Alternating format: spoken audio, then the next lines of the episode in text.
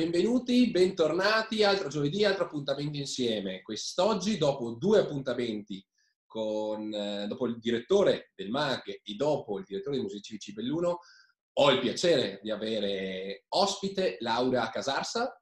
Sì, ciao a tutti, buonasera. Benvenuta, come stai intanto? Grazie, bene, bene, tutto bene. Come, dai, come procede l'isolamento? Ah, procede, eh, diciamo, noi comunque siamo operativi perché lavorando sulla comunicazione con il digitale si sa che comunque c'è molto da fare in questo periodo, quindi nonostante tutto l'isolamento procede bene. Poi come dicevo prima Michele, io fortunatamente ho un cane che mi permette di uscire di casa per la passeggiata giornaliera, 5 minuti, ma comunque si esce di casa, quindi tutto bene, dai.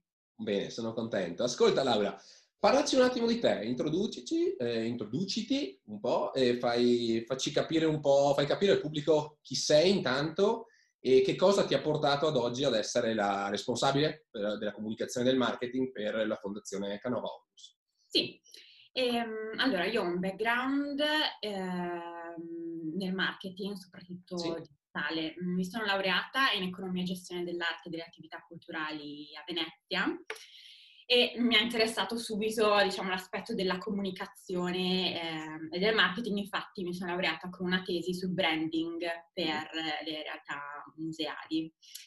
Dopodiché ehm, mi sono trasferita a Berlino, in realtà, un po' perché come, come, spesso capita, qua in Italia era difficile far decollare il percorso lavorativo, perché dopo stage su stage, eh, non retribuiti, mal retribuiti, insomma la situazione era un po', quella, quindi mi sono trasferita a Berlino e lì ho lavorato eh, come project manager per Illustrative, che è un... Eh, un premio per giovani illustratori, un concorso per giovani illustratori.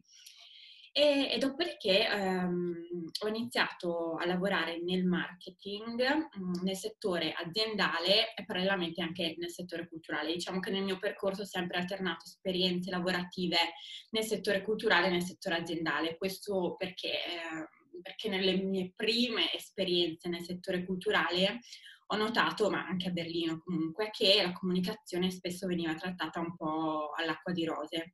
E quindi ho preferito un po' appunto ottenere un po' di esperienza nel settore aziendale perché effettivamente lì eh, quando fai marketing devi dimostrare i risultati, devi. devi mostrare i numeri, devi fare analisi e quindi è totalmente un altro approccio che però secondo me eh, può essere molto, può essere applicabile e molto importante per il settore culturale.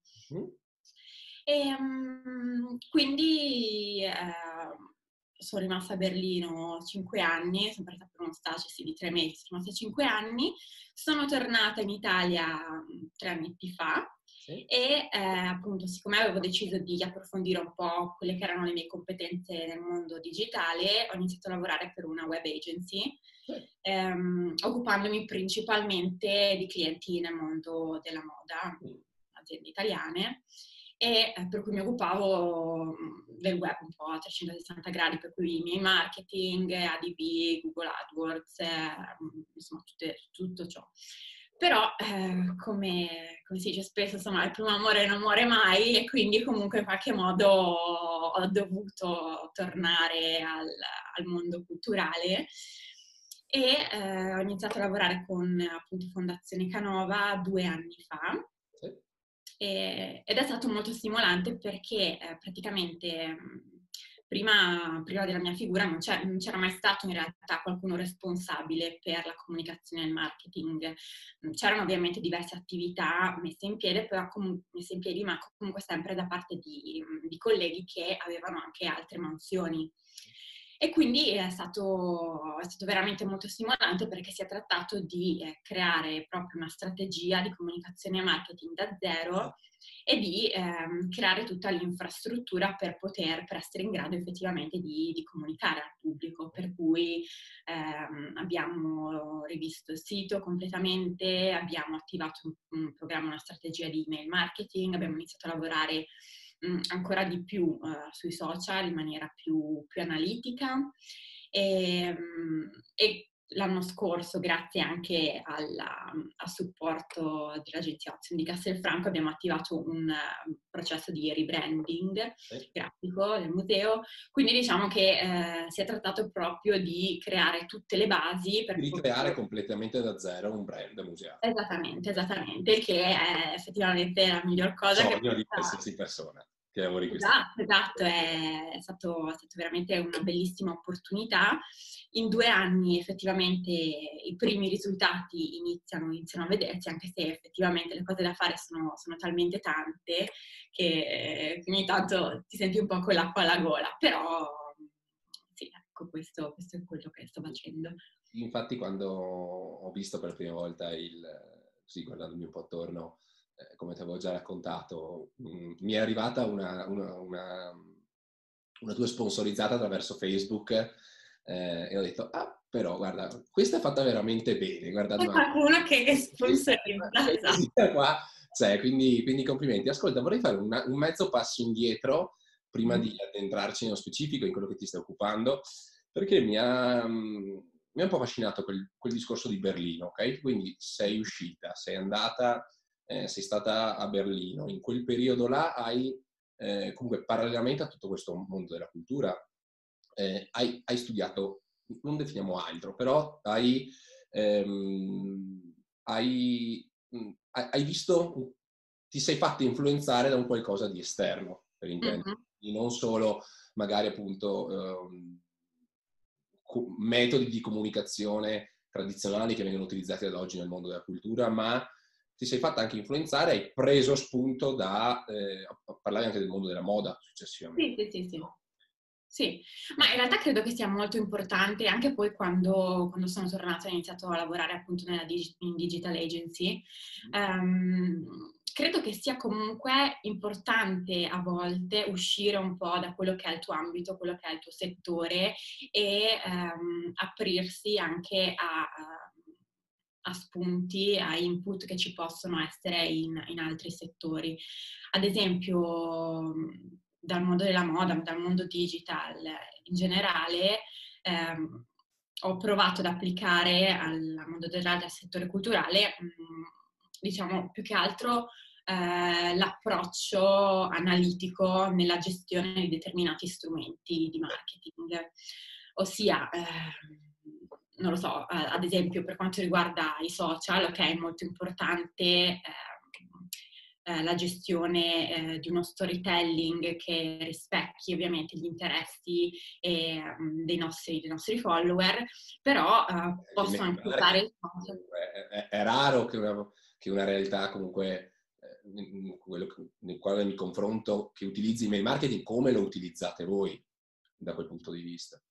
Per l'email marketing, dici? Sì, sì, sì, Ah, eh, sì, ad esempio, esatto, esatto, oppure per l'email marketing, nel senso che comunque deve essere tutto, mm, eh, tutto tracciabile, è molto importante eh, produrre dei report mensili nei quali verifichiamo appunto che cosa ha funzionato, che cosa non ha funzionato e poi soprattutto utilizzare l'email marketing anche come, come strumento proprio. Costantemente di marketing, esatto, ma anche non soltanto eh, informare su quelle che sono le nostre attività, ma cercare anche di, ehm, di recepire da, dal nostro pubblico qualcosa in più su di loro. Noi ad esempio lo utilizziamo, l'abbiamo utilizzato email marketing, ma anche, ma anche i social per eh, diffondere dei questionari. In realtà tutto ciò è stato, è stato veramente, veramente utile. Mm, e quindi, eh, quindi, sì, è importante diciamo non soltanto raccontarsi, ma cercare anche di utilizzare questi mezzi eh, come uno strumento di marketing, per cui per eh, ricevere informazioni e anche, perché no, per, eh, per comunicare quelle che possono essere diciamo delle offerte a livello di sales, esatto. per cui voucher natalizi piuttosto che altre, altre iniziative. Ecco. Beh un'iniziativa molto importante che avete fatto è stata la, la, la raccolta fondi, giusto? Sì, esattamente, esattamente.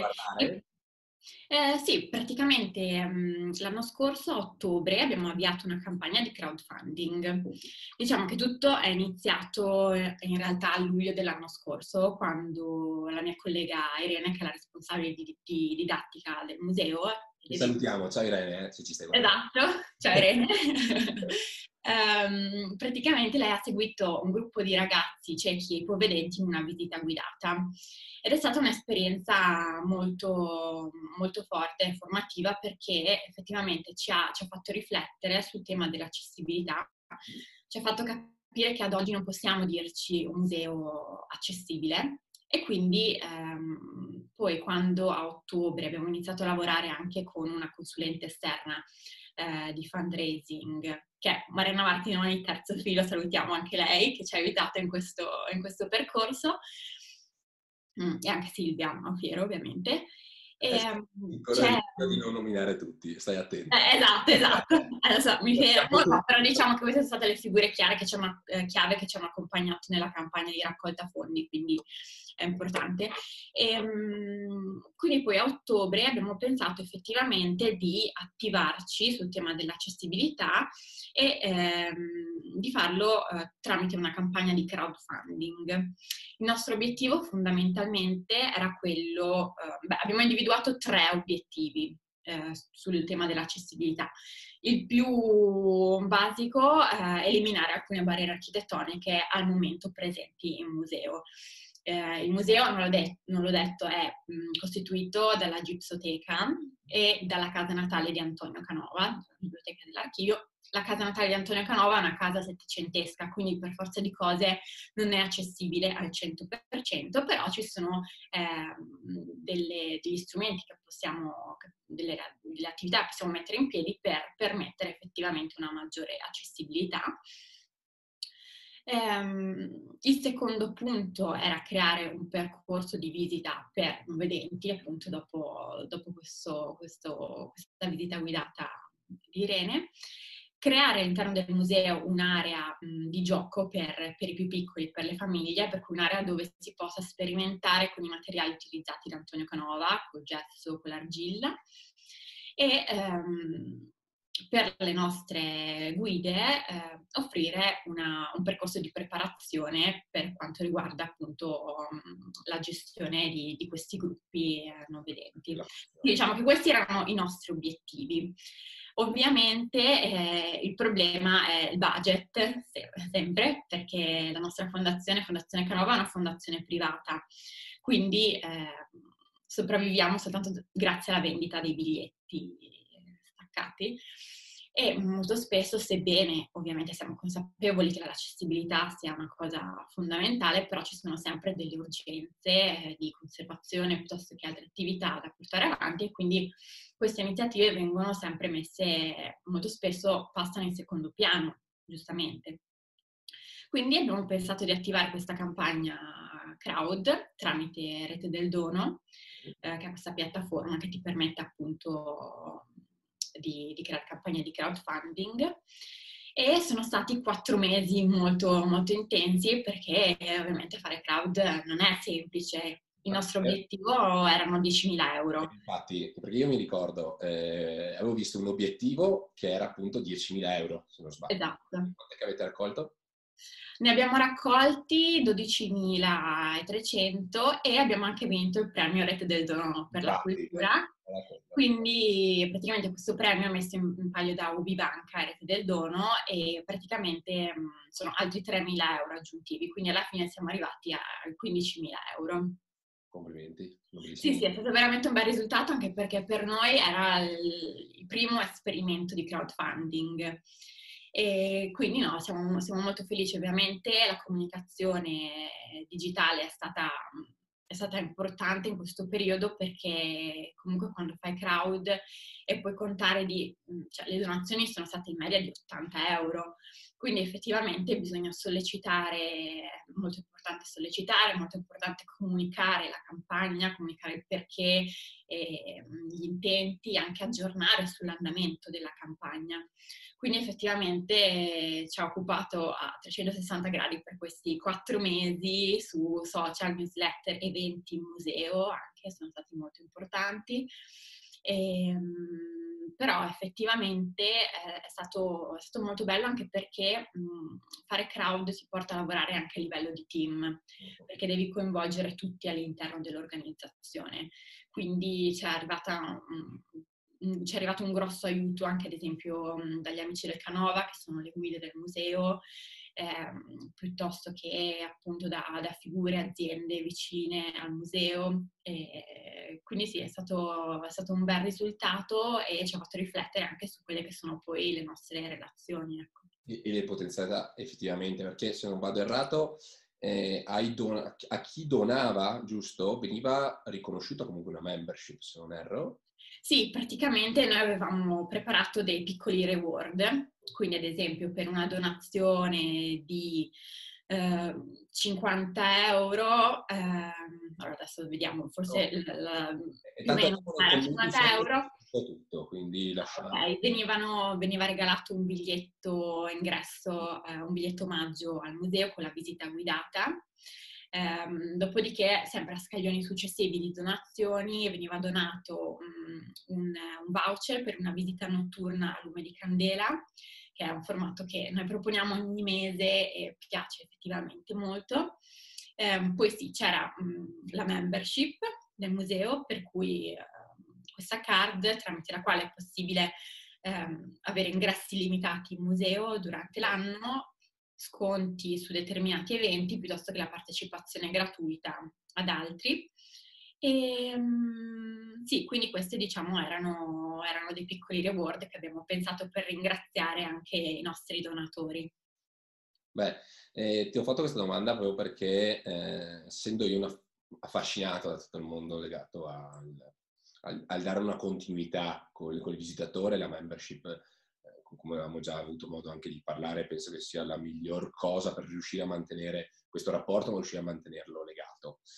Ehm, sì, questo, tutto questo percorso ci ha portato a febbraio circa del 2020 e da lì, anche nel vostro caso, arrivò il coronavirus. Esatto, e poi pensare che noi comunque la membership avevamo pensato di proprio attivare questa campagna mm, eh, importante di comunicazione a gennaio sulla membership. Ci siamo incontrati infatti a fine gennaio probabilmente. Esatto, esatto. Giusto il periodo, inizio febbraio, era una cosa del genere. Esattamente, poi... Poi viene il coronavirus. Quindi siete, eh, com'è che vi siete strutturati? Perché come, come molti musei ovviamente avevate un programma, avevate una certa metodologia di lavoro, per intenderci, e, però tutto venne scombinato. Sì, esattamente. Allora c'è da dire che per noi è stato veramente un colpo perché marzo e aprile sono i due mesi dell'anno in cui lavoriamo di più. Eh, perché soprattutto Pasquetta, 25 aprile sono dei giorni di, di picco per il museo, quindi eh, questa situazione ci ha veramente tagliato le gambe anche perché appunto come dicevo prima, essendo una fondazione privata, contiamo soltanto sui biglietti dei nostri visitatori, quindi è stata veramente una botta. Però ehm, ovviamente il digitale offre delle grandi, delle grandi opportunità e quindi ehm, ci siamo attivati per traslare in forma digitale tutto ciò che non possiamo fare fisicamente in museo. E quindi ehm, in questo periodo abbiamo attivato diverse, diverse, iniziative che ci permettono comunque di comunicare, di essere vicini al nostro pubblico e permettono anche al museo di essere in qualche modo visitabile da remoto. Quindi, brevemente, è possibile fare il virtual tour del museo. Questa era ovviamente qualcosa che avevamo già prima, nel senso che... È, Google, giusto? Come? È Google che vi ha dato questa opportunità? No, allora noi siamo presenti su Google Arts and Culture con tutte le delle opere, però in realtà noi abbiamo questo portale che si chiama Canova Experience, sì. per cui se potete visitarlo www.canovaexperience.com e praticamente... Questo? Come? Segniamo nei commenti. No? Ah, ok, esatto. E, ehm, praticamente già diversi anni fa noi in realtà avevamo creato questo portale proprio anche per una questione di accessibilità, quello che dicevo prima, eh, la casa di Canova è una casa settecentesca, quindi i piani, il primo e il secondo piano mm, sono difficilmente visitabili da chi ha problemi motori e quindi per ovviare a questo problema abbiamo creato al piano terra una stanza multimediale dove è possibile fare il virtual tour del Museo della Gipsoteca e dove ehm, eh, si possono sfogliare i documenti storici digitalizzati e ci sono le schede delle opere. Quindi eh, tutto ciò è presente in questo portale tramite il quale è possibile appunto fare il virtual tour del museo. Ovviamente questa è una cosa che però non puoi mettere in piedi in due settimane, quindi devi, devi avercelo già per forza di cose. E credo che comunque anche in questa situazione eh, questa, questa, pandemia abbia reso evidente insomma chi lavorava già dal punto di vista digitale e chi ha dovuto improvvisarsi in qualche modo. Mm, quindi questo virtual tour è sicuramente una, una, un'opzione. Eh, dopodiché abbiamo, abbiamo, iniziato ad essere ancora più attivi sul blog. Noi abbiamo un blog del museo dove forniamo approfondimenti su diversi temi eh, della vita delle opere di Antonio Canova. Di solito eh, uscivamo con un, un, articolo al mese e in questo periodo abbiamo cercato di essere ancora più attivi sotto questo punto di vista, uscendo con diversi articoli alla settimana. E ehm, proprio anche collegato al discorso del blog, abbiamo eh, cercato di trovare un modo per rendere digitali e fruibili online le visite guidate per famiglie. E quindi cosa abbiamo fatto? Eh, abbiamo pensato di creare un format che si chiama Storie dal museo, ehm, dove praticamente abbiamo eh, riscritto le storie dei miti rappresentati nelle opere di Antonio Canova come se fossero delle, delle fiabe per bambini e accompagnate, queste fiabe sono accompagnate da dei fumetti che ha realizzato Valentino Villanova, eh, dei fumetti delle sculture del museo da colorare. Quindi diciamo che questo formato sarà disponibile, è disponibile anche in PDF, per cui si può scaricare e le famiglie a casa, le mamme che probabilmente saranno impazzite, che non sanno più come, come gestire questi, questi, bambini, possono in qualche modo passare eh, qualche ora assieme, eh, avvicinandosi all'arte di Antonio Canova, però giocando e, e leggendo assieme. Ecco. C'è poi anche il, ca- il, Canova da casa, che sono gli approfondimenti delle guide, giusto? Esattamente, esattamente. Noi siamo fortunati perché abbiamo un gruppo eh, di guide che sono gli amici del Canova, eh, appassionati e preparatissimi e, e, molto partecipativi. Quindi abbiamo pensato, ok, non possiamo proporre la visita guidata al museo, però possiamo portare le guide nelle, nelle case attraverso i social e quindi abbiamo, abbiamo proposto queste, queste, pillole dove un paio di volte a settimana abbiamo gli amici del Canova che raccontano eh, un'opera piuttosto che un episodio particolare della vita di Antonio Canova. E devo dire che questo è un formato che, che piace molto, molto coinvolgente. Penso anche bello perché tutto il team va a partecipare, quindi non c'è solo una, una persona unica che fa da da one man esattamente, no? esattamente, esattamente. Ma, ma, un po' tutte, appunto, tutte le guide che vanno a raccontare, vanno a raccontare il museo, quindi diventa, diventa un'esperienza veramente a, a, tutto tondo. Ecco, esatto, sì, sì, questo è molto importante, appunto come dicevo prima nel caso della campagna di raccolta fondi, riuscire comunque a coinvolgere tutte le figure che lavorano, che lavorano in museo è fondamentale, ecco.